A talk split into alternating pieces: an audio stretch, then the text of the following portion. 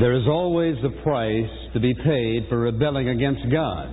Many people think they can run from God, resist the Lord, have their own way, have their own will, and somehow escape the chastisement of God. But that's absolutely not true. And I think in the message today, you're going to understand two things. First of all, there is no escape from rebelling against God. There is a price to be paid.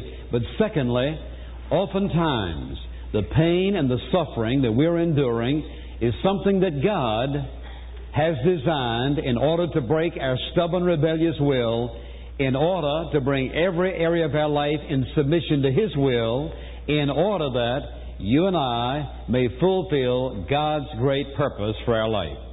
This is our fourth message in the series on brokenness, the way to blessing, and today we're talking about brokenness, the protest. We talked about the principle, the purpose of it, and then last week the process. That is, that God targets an area in our life that He wants to deal with. Then He arranges the circumstances in which the brokenness is to take place. Then He chooses the tools by which we're to be broken. Then He controls the pressure that will be placed upon us. And then He determines the amount of time necessary in order to break us. God has a design in everything in our life. And you'll recall that we said that brokenness is God's method of dealing with the self-life, that is, that spirit within us that desires to act and live independently of God. It is a condition whereby we lose none of our zest for living, but rather it's all brought under the submissive will of God. And that God's purpose is to so bring every aspect of our life in submission to Him that you and I would walk about in our daily life, and our expression of life would be the expression of the life of Jesus Christ in our character, in our conduct, and in our conversation. But sometimes we don't like that. Sometimes we don't want to give up our way. Sometimes we don't want to have our wills broken. There's a stubborn, rebellious streak in us at times that rebels and resents and resists God. What happens, and how does that take place, and why? So in each of these messages on brokenness, we have dealt with some biblical character. Today, a good example of resisting God's brokenness is Jonah. So if you'll turn to the book of Jonah, and let's read the first three verses of the first chapter to get us started, and then we'll cover most of the book. And I want you to notice, here is a man who absolutely refused to be broken by God. Jonah chapter 1, verses 1 through 3. The word of the Lord came to Jonah the son of Amittai, saying, "Arise, go to Nineveh, the great city, and cry against it, for their wickedness has come up before me." But Jonah rose to flee to Tarshish from the presence of the Lord. So he went down to Joppa, found the ship which was going to Tarshish, paid the fare, went down into it to go with them to Tarshish from the presence of the Lord. Now let me say in the very beginning, how do you run from the presence of God when everything that is in existence, everybody that is alive, every place, not only on this globe, but every place that is in existence is always everlastingly in the presence of God? It is only a deceived mind that thinks that he or she can run from God. It is only a distorted view of life and of God that thinks he or she can rebel and run and escape the presence of God, which is what Jonah attempted to do and which is what multitudes of people today are attempting to do. Run from the presence of God. Running from the presence of God is like running from your own heart. You can't get away from it. You cannot escape it and remain alive. There is no escape from God. But sometimes we resist God's brokenness and His attempts to work in our lives and in order to bring our body, soul, and spirit in submission to His will. Oftentimes we resist that. And that is the theme of this message. And I want us to look first of all at this resistance and look at the way it is illustrated in the life of Jonah. And you'll notice, first of all, the Bible says that God called Jonah to go to the city of Nineveh and to cry out against their wickedness in order that they may understand who the true God is, Jehovah God, and therefore repent of their sins and turn to Him. That was His very clear call from God. Now, the city of Nineveh was about 500 miles northeast of Jerusalem. And the city was a great city, known for many things, but probably known for its beauty, its grandeur, its greatness, its power. These people were known for their fierceness, their warlike spirit, and for the atrocities they committed upon the people whom they captured. And they were just gobbling up little nations around them. And so this was somewhere around 760 or thereabouts. And so Jonah knew that Israel was being and would be threatened by the Assyrians. Nineveh was not the capital then, but was later the capital of Assyria. And so Jonah had a very difficult time with being sent to a city which he knew would be the enemies of the nation of Israel. And he did not want to go.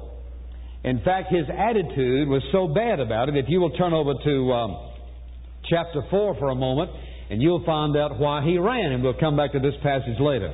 Chapter 4, verse 1 says, now you know he's already been there, and something great has happened, but listen to his attitude, because he says something about what he was thinking back home before he ever took his trip to Tarshish.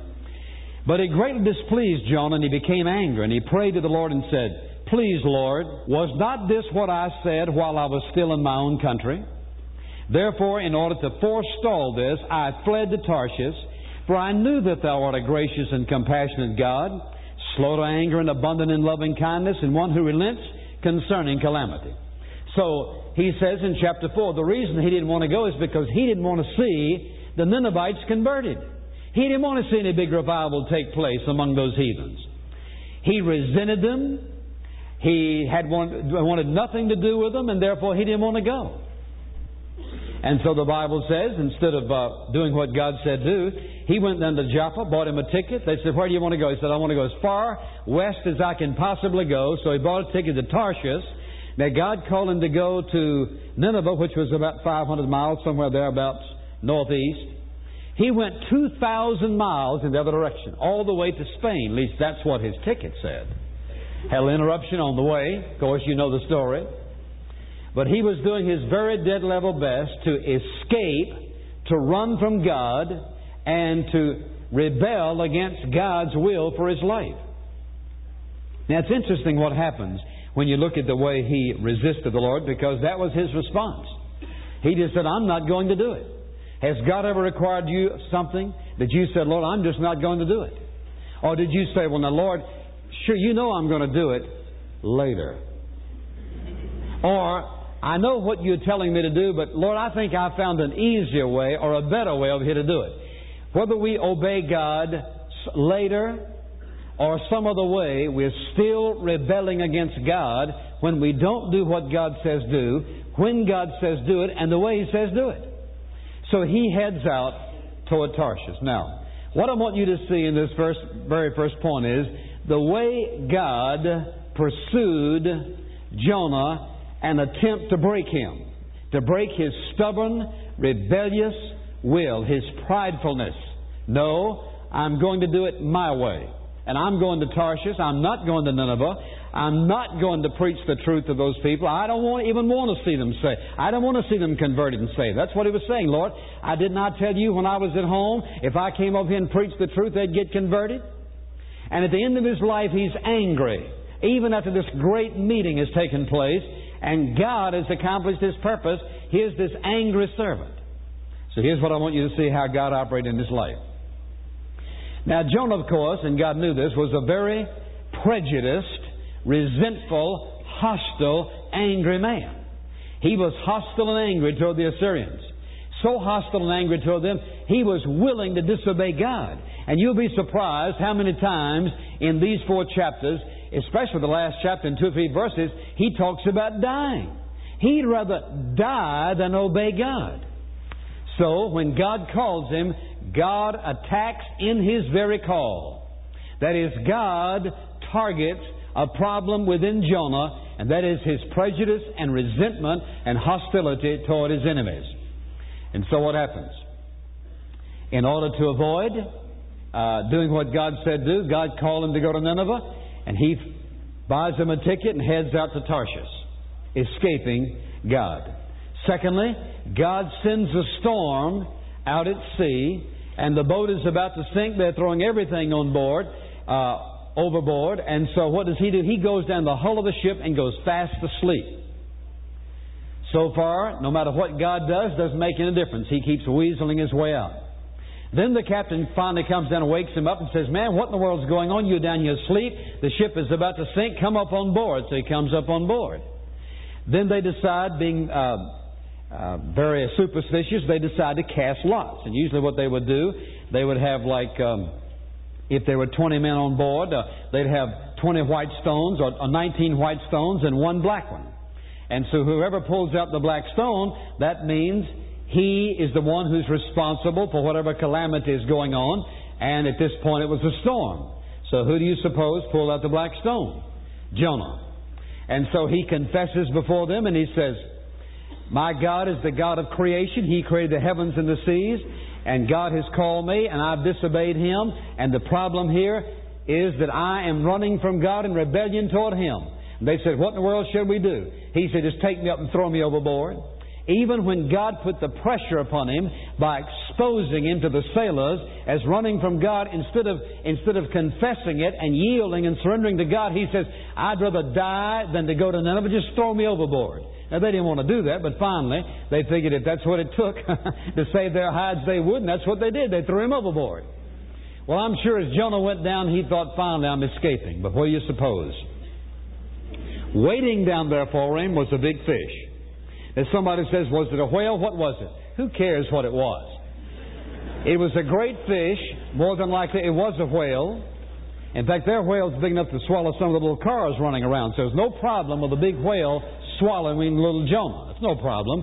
And it was no problem with God keeping him alive while he was there. And that is exactly what happened. And so I'm sure he thought, "This is it."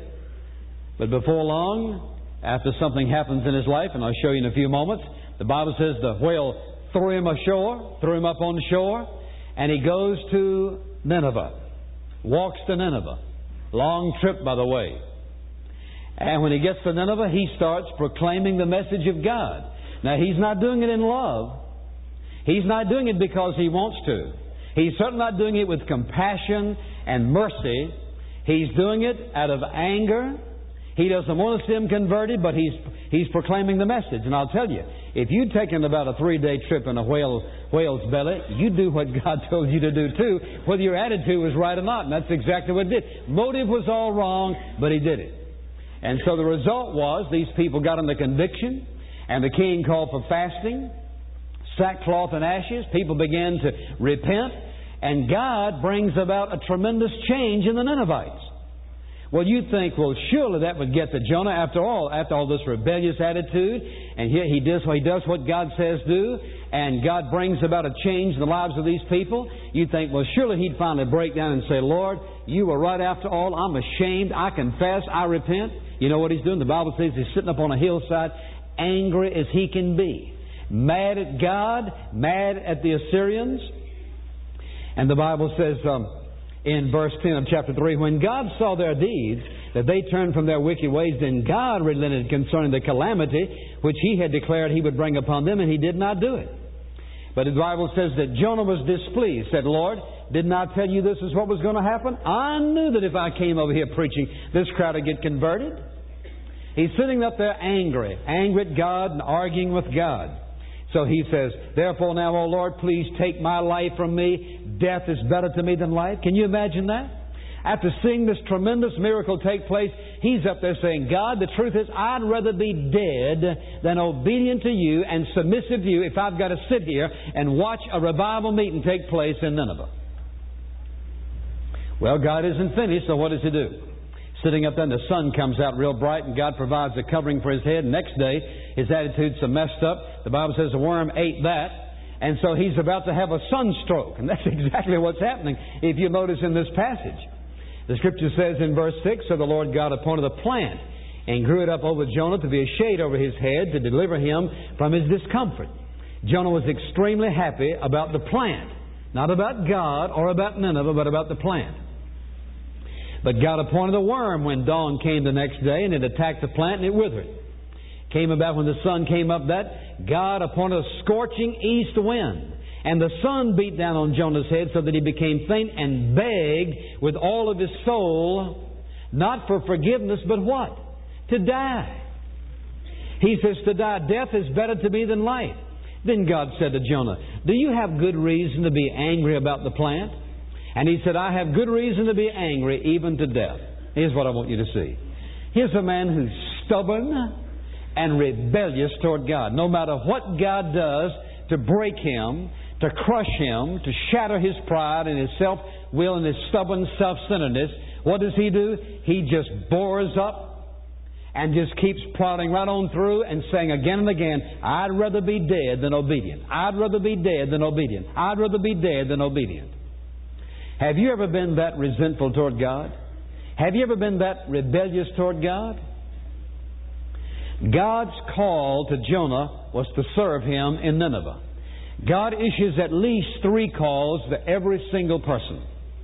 First is the call to salvation. That is, the call to repent of our sins, to accept by faith Jesus Christ, shed blood at Calvary, as the all-sufficient, substitutionary, atoning death, which brings about the forgiveness of our sins, and therefore His call is for us to confess, repent of our sins, and to acknowledge Jesus Christ's death on the cross as payment for our sin, and receive Him personally as our Savior by faith. That's the first call. The second call is a call to sanctification or separation. That is a call to a life committed to Him in such a fashion that sin's reign no longer is reigning in our life, but we have the victory through the power of the Holy Spirit living within us in order to live a life of victory over the reign of sin and live a life of obedience to Him by which the Holy Spirit can live out through us the life of Christ.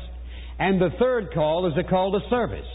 Whether it is in the home, or in the business world, or in the church, or on the mission field, no matter what, it is a call. God sends three calls to every person. A call to be saved, a call for sanctification, and a call to service. What is our response? My friend, how many of you have responded the same way Jonah responded? By rebellion toward God, running from God, and then rationalizing your action. Nobody's perfect.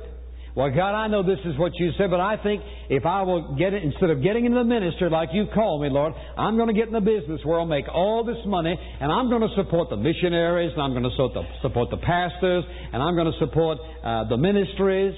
That's not what God said. God called you to preach the gospel. Yes, but Lord, I understand that. But look at all this money that You're going to help me make over here so I can send all these people. God doesn't need a thing, and God can come up with all the money that He needs. What He wants is you committed to Him, whatever He's called you to do. So what do? When God calls us, we run, we rebel, we run, and we rationalize it away. You know what He said about that marriage you're contemplating. You know what He said about your vocation. He may have called you to the ministry. He may have called you to the mission field. He may have said to you as a wife, you're not to go to work. You're to stay home with these children and raise them. You can have less things and more love, more compassion, more mercy, more joy, more happiness, more contentment in the family. But there's some things in life that you want, and you've decided you're going to work whether God says so or not. You see, all of us can come up with all kinds of ways of rebelling against God and explain it away as if we can convince God on second thought, Lord, see, that's something you hadn't thought about. Can you imagine thinking about something that God hasn't already thought about? Reasoning and rationalizing and excusing our disobedience to Him because we've come up with a better idea and a better way than God has? And what we do, when we do that, we put ourselves in a position to be broken. That is, our stubborn, rebellious, self-centered, self-seeking will, broken until all of us, our whole being, body, soul, and spirit, come under submission to the will of God. That's what He's up to. That's what He's after. But some of us act like Jonah. I think I've met some people whom God has carried through enough trouble it might be equal to a rod in the belly of a whale, because they've gone through such turmoil, and in spite of that, still rebel against God. Explain it away. Well, you know, it just happened. That's the way things are. Now, let's look at this matter of the reasons for our resisting God's call in our life or whatever He's trying to do, but resisting His brokenness. Because, you see, all of us came in the world with a bent away from God towards sin. All of us came with a will. All of us came with a desire to have it our way, do our own thing, live a self-centered life. And so we resist. So let's see how Jonah resisted for a moment. The Bible says he certainly did that. And the reason for it, first of all, was he had a rebellious spirit. And I'm going to keep saying rebellion and pride because they're the two problems. God said, I want you to go to Nineveh. He said, I'm not going. Now, I want you to listen to something. Once God tells us to do something, nothing else we have to say is of any real value. If God says, this is what I want you to do, that's it. In other words, God doesn't say, would you like to go so-and-so? Would you please do so-and-so? What do you think about doing thus and so? You know, God's never asked me what I thought about it. But it's always, here's what I want you to do. Here's the next step. Here's the next turn. And so our problem is rebellion. A second problem is pride. Whenever you and I choose to do it our way, what we're saying is, now we wouldn't rationally say this, but here's what we're saying. God, I found a better way. That's what we're saying. Can you find a better way, something better than what omniscience, a loving, omniscient God, knowing all things and knowing what is best for us? How can we come up with a better way? Sometimes it's fear. And I can imagine that with Jonah, his old Hebrew pride. Me, a Hebrew, knowing the one true God, going to that wicked, vile city and lowering myself to talk to them? No way. And sometimes it's fear. And I can imagine that Jonah may have had two fears. I know he had one. He feared that what he would do would bring about the kind of results that God wanted. And he didn't want those kind of results. And secondly, he may have had some fear of this Hebrew walking through the streets of Nineveh talking about the one true God, Jehovah, when they believed in many gods. They're very idolatrous, wicked, vile people. And so, my friend, no matter what the issue is, with Jonah, it was very simple to see. Full of pride, rebellion, and probably some fear mixed up with it. Now, but what about us? Why is it that you and I resist God's breaking process in our life? Remember what we said. The process goes something like this.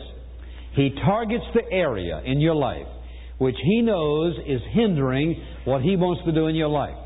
Then God arranges the circumstances or allows them to be arranged in which you'll feel the pressure. Then He chooses the tools. It may be somebody. It may be something financially. It may be a relationship. He chooses the tools. He governs or controls how much pressure is to be placed upon you. And He also controls the intensity and the rapidity with which it is to be intensified. And He also controls the time. When you and I think about that in our own lives, why do we resist Him? Why do we run from God? If He's the loving God that He says He is, if He only wants what's best for us, why do we do that? When we know that He's trying to break something within us that's causing us a problem, that's causing us to be entangled and imprisoned and enslaved, it may be a habit, it may be an attitude, it may be a desire. You see, the world says, I don't want anything to do with God, Jesus Christ, church, this whole religious bit. I want to be free. I want to tell you, my friend, you're never free until Jesus makes you free. You see, you're deceived in your thinking to think that you can live in sin and be free. Rebel against God and be free. First of all, you're entangled with emotional bondage. You're entangled in a spiritual bondage. The entanglements of the world are compressing and entangling and imprisoning and shackling. And whereas you think you're free, the truth is you've been so deceived in your mind by sin that what you call freedom, Friend, you don't know what freedom is until you are able to walk in obedience to God, disentangle from the rule and reign of self-centeredness and sin and pride and rebellion in your heart. But why is it we do it? We all know better. And it's sometimes in our lives all of us have done it. Well, probably for this reason. Some people are very strong. They're strong personalities. They have a very forceful will. Some people are emotionally very strong. They can take a lot of heat, a lot of persecution, a lot of criticism. They can take a lot of rejection. They can do without a lot of loving. They're very strong in their emotions, so they can just bullnose their way on through. And no matter what's going on, they have enough self-determination and persistence and belief in themselves that no matter how much pressure comes upon them and how difficult things are, they just keep moving on and hammering their way through. And then some folks are very strong-minded. They know how to manipulate, weasel their way out. They can figure out how to deliver themselves even from God's breaking process in their life. The pressure turns on, they get busier. They've sensed some setback and some failure, and their sense of self-will, self-determination, their pride and rebellion just motivates them to go on and on.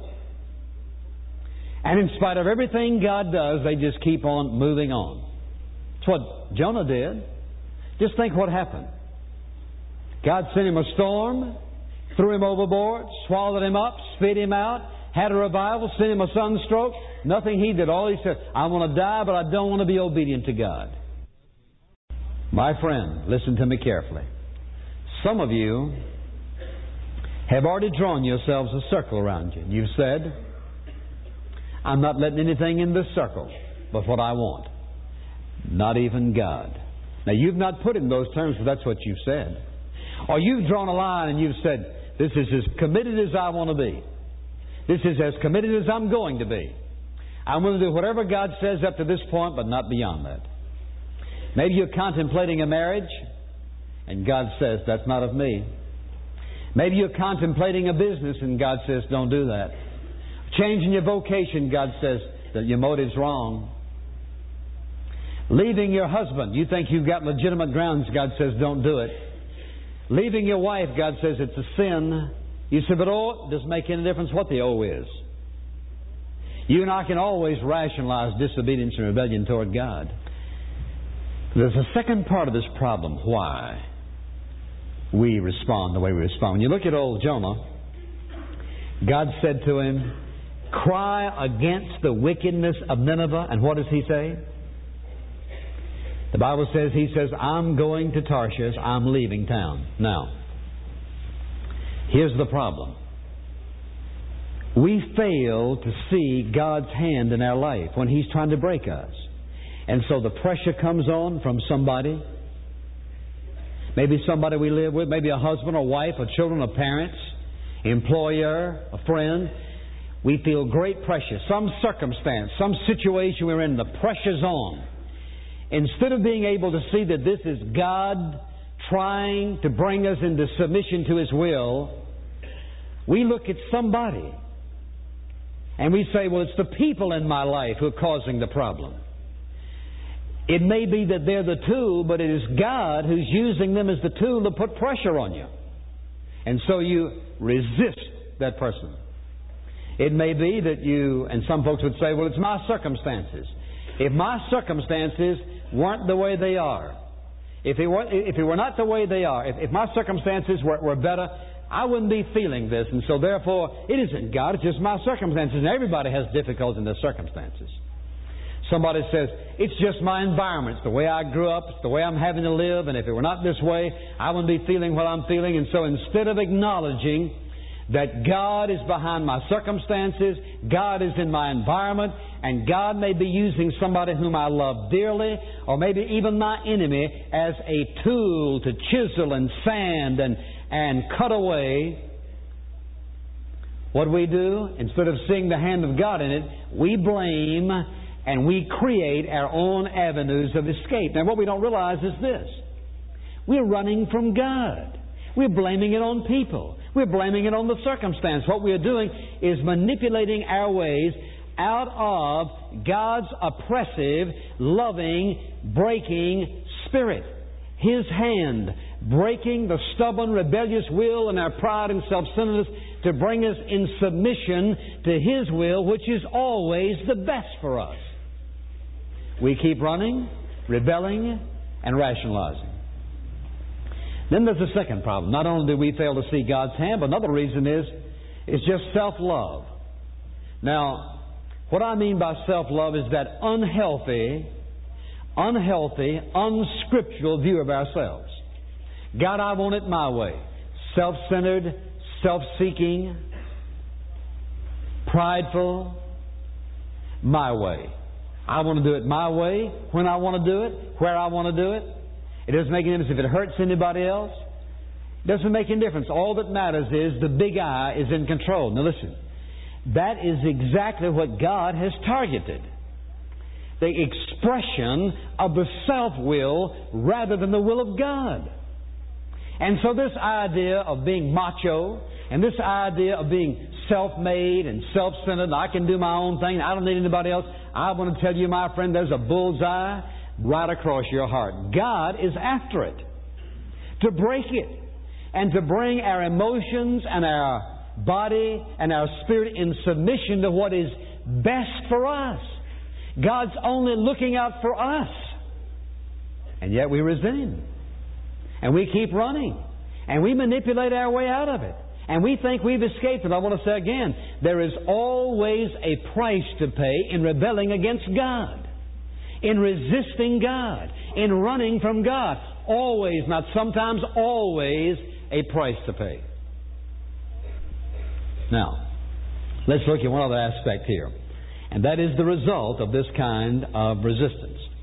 Well, it's interesting that God didn't give up on Jonah. He just kept on pursuing him and kept on adding the pressure, changing the circumstance, kept on putting pressure on him. And here's a man who lived his life and absolutely refused to be obedient to God. He never broke. Wonder what God would have done with Jonah if he had broken under his stubborn, rebellious resentment, his prejudice, his animosity and hostility toward those Assyrians. Now, I want you to put a circle around several things, and this is one of them. I want to talk about the kind of price Jonah had to pay, and then I want to come back and apply it to us. But I want to say at this point, Jonah's resistance to God's breaking power in his life endangered someone else and caused them to suffer. On board the ship, that ship was about to sink. All these sailors were scared to death. They didn't want to throw Jonah overboard. But they finally did it in order to save themselves. They suffered. They had to throw everything on board overboard, so they lost all the cargo. They finally threw him overboard. Now, here's what I want you to watch. I want you to watch what it cost Jonah to resist and rebel against God. And my friend, with all of my heart, I want you to listen carefully, because what you don't realize is what your resistance and rebellion toward God is costing you. In fact, I believe if a man will be honest with me, if he'll give me a sheet of paper and a pencil, and will be honest with me, and he will tell me the kind of life he's living, absolutely honest, and he'll put all the assets to his life the way he sees it, I believe without a shadow of a doubt, I can list 2 times the losses, if not more like 5 times the losses to everything he thinks he's gaining. It is a very foolish person who thinks that his ledger sheet is going to come out gaining when he's running from God. You're always losing. And if you look at this passage to symbolize it for a moment, Jonah went down to Joppa, down into the hull of the ship, down into the sea, because you see, the day you start running from God, I don't know where you may have been or where you are, But the day you start resisting and running from God, you start down, and the price tag starts up right there. The meter on your life begins running the day you say, God, I'm not going to do it. Or the day that you just ignore what you know is the will of God and decide to do your own thing. Brother, the meter starts running right then. I guarantee you, your losses will be several times your gain. Now look at Jonah. First of all, it cost him separation from his family. He had to leave. The Bible says he went down to Joppa, bought him a ticket, heading out 2,000 miles in the other direction. Secondly, his conscience became very guilty. He was disobeying God. Thirdly, he had this estrangement between he and God. He had no relationship, no fellowship, no oneness with God. He was living in rebellion and resisting God's will. The Bible says he went down and paid the fare up thereof. Now, I don't know how much it cost to go from Joppa to Tarshish, but 2,000-mile trip in those days cost him some money. And my friend, it's costing a lot of you more money than you realize to live in sin and rebellion toward God. If you put out on paper what it's costing you to rebel against God, and you're interested in your finances, it isn't worth sinning against God. He paid the fare thereof. Got on board ship, and what happened? He's bound to have been frightened. This tremendous storm rocking this boat, throwing everything overboard. Can you imagine what Jonah must have felt when they picked him up and threw him into a stormy Mediterranean Sea? Can you imagine the agony and the horror that he felt when all of a sudden he realized he was being swallowed up by something? Well, he describes it. Listen to this. In the belly of the fish, chapter 2. Then Jonah prayed to the Lord his God from the stomach of the fish. And he said, I called out of my distress to the Lord, and He answered me. I cried for help from the depth of Sheol, or hell. Thou didst hear my voice, for Thou hast cast me into the deep, into the heart of the seas, and the current engulfed me, and Thy breakers and billows passed over me. So I said, I have been expelled from Thy sight. Nevertheless, I will look again toward Thy holy temple. Water encompassed me to the point of death. The great deep engulfed me. Weeds were wrapped around my head, seaweeds. I descended to the roots of the mountains. The earth with its bars was around me forever. He thought he was dying. This terrible death. Can you imagine the stench of being inside of a whale's belly? Can you imagine the awesomeness of what's happening to this man? I descended to the roots of the mountains. The earth with its bars was around me forever. For Thou hast brought up my life from the pit, O Lord my God. While I was fainting away, thought he was dying, I remembered the Lord, and my prayer came to Thee. Into Thy holy temple, those who regard vain idols forsake their faithfulness. But I will sacrifice to Thee with a voice of thanksgiving. That which I have vowed, I will pay. Salvation is from the Lord. Well, now, he made a promise to God, but didn't have a change of attitude. In the moment of the depth of overwhelming fear and unbelievable pressure, and excruciating pain, he said, I will pay. Then the Lord commanded the fish, and it vomited Jonah up onto the dry land. God gave him another chance. Not because he deserved it, but because God had a job to be done. Think of the horror. Think of the experience. Think of what he paid. Then he had that long walk to Nineveh. And then think about him up here on the mountain looking down on Nineveh. Think of the anger and the hostility. Have you ever been angry and hostile and resentful? Imagine all the emotional turmoil. This man is in emotional bondage. He is a prisoner of his own making, sitting there on the hillside watching to see if God's judgment is going to come upon Nineveh, knowing that it's not really, because they're repenting of their sin. Imagine the emotional bondage that he's going through. The suffering, the pain, the churning inside of this man. Almost hating God for sparing these Ninevites. and then he almost had a sunstroke. This hot, burning east wind coming off that desert. And what is he saying? I want to die, I want to die, I want to die. I don't want to live any longer, I want to die. Can you imagine a man getting himself in that mess? Yes, you can. Because that is exactly where some of you are. You've rebelled against God. You've said, I don't want anything to do with the church. I don't want anything to do with Jesus Christ. I don't want anything to do with God. I'm going to live my own life. Well, you're living it. And look what a mess you've made. Now, let's be honest. Don't turn it off. Listen. Think about what you feel. Your emotions. Your entanglements. Your relationships.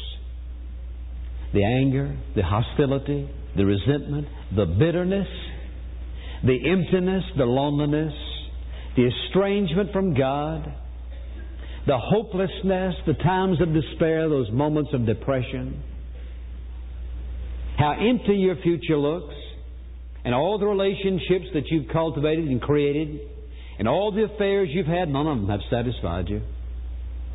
You just keep looking and longing and searching and running and trying and dipping into this and dipping into the other, trying to find something that'll satisfy that awful, nauseating emptiness in your heart. My friend, you'll never find it.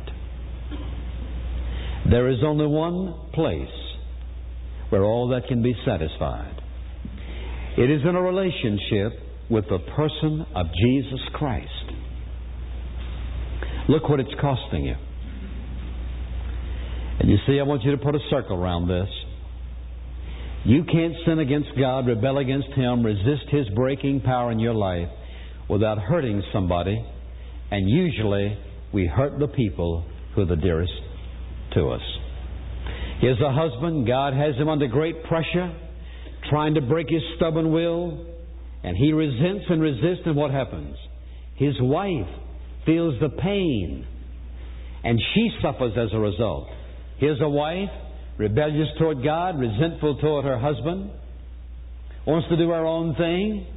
There is no way for that husband not to suffer and to feel the hurt from all of that. Here parents whose kids are rebelling against God, rebelling against them. Every night they go to sleep, they don't know where their kids are.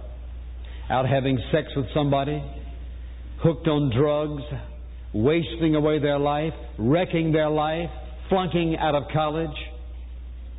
Oh, you mean to tell me that there's no price in sin and rebellion and resentment toward God? Don't fool yourself. My friend, I don't know what your ledger sheet says over here under the dollar mark, but what does it say over here under the emotional mark? Minus 0, because it's costing you dearly. Why do you think so many people in America drink? It's an escape. They're not running to Tarshish. They're going down to the package store. Why so many affairs? Anything to get away from the pressure of God. Anything to escape giving up control of myself and saying, Lord, finally, Your will, not my will, be done. But here's what I want you to see. You cannot resist and rebel against God without hurting somebody else. There's an awful price to be paid to resist and rebel against God's breaking process in your life. So I want to ask you this question, and I want you to be honest. And my friend, if you're listening, answer this question. You may be sitting with somebody you love dearly. Who's hurting today because of your resistance to the will of God? Who's feeling the pain and the hurt and the despair and the hopelessness because you are running from God? Whose heart is aching? Who's anxious and fearful for their future because you're running from God? Now, I wonder how many of you have small children. Maybe 8, 9, or 12, or maybe teenagers. And they're hurting because their dad's rebelling against God. They're hurting because their mom is resisting the will of God. Or you say, you know, it'll all work out. It sure will. Listen, work out of you into them. And for years in their life, they are going to bear the weight of your sin and your rebellion and your resistance to the will of God. Your children suffer as a result of your rebellion. You see, that's the part of the ledger sheet you've not tabulated. You cannot resist and rebel against God without paying an awesome price. And oftentimes, the hurt and the damage to others is worse than to ourselves. Likewise, when you and I resist the will of God, we delay God's purpose in our life. You know, a lot of people are going to stand before God in the judgment and realize that they never did. They never found out God's will for their life. And they just sort of moseyed their way through life or rushed their way through life. They never stopped to ask God, what do you want to do with my life? Some people are going to resist Him until it is eternally too late. The clock's going to strike. It's going to be all over. No second chances. Life will have been spent and wasted. But then for some others, listen carefully, you can run and resist and rebel until finally God says, all right, you win, but you lose. And God just puts you on the shelf, and there you are. But here's what I want you to see most of all. Listen very carefully now. Jonah did what God told him to do, finally, by going to Nineveh and preaching the message of repentance. They repented. But look what happened. Jonah missed the blessing.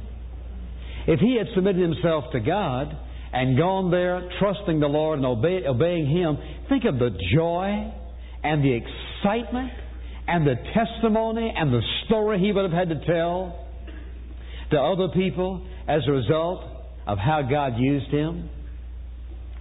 He had nothing to tell. He's up there wanting to die. You know what's going to happen to some of you? Because God puts the pressure on you, you're going to go through life and you're going to do a lot of things God wants you to do. But you will have missed the blessing and the joy and the peace and the contentment that only comes when you say, all to Jesus I surrender. All to you I freely give. I will ever love and trust you, in your presence daily live. Or you can weasel your way out. But look what it's cost you. It's cost you the joy of living. So I ask you one final question. What is it that you've put such value on in your life that you are willing to miss God's best? You're willing to resist and run from God's brokenness. You're going to insist on having your way. What is it that you've put such value on that you are willing to pay the awesome price of disobedience to a loving Father? What is it that you hold to that's so valuable as that? My friend, when you stand in the judgment, you'll recognize your hand was full of dust. Nothing you and I hold to that keeps us from the will of God, nothing has any more value than a handful of dust. Foolish is the man or woman who resist God's breaking process. Wise is the man or woman who says, Lord, not my will, but Thy will be done.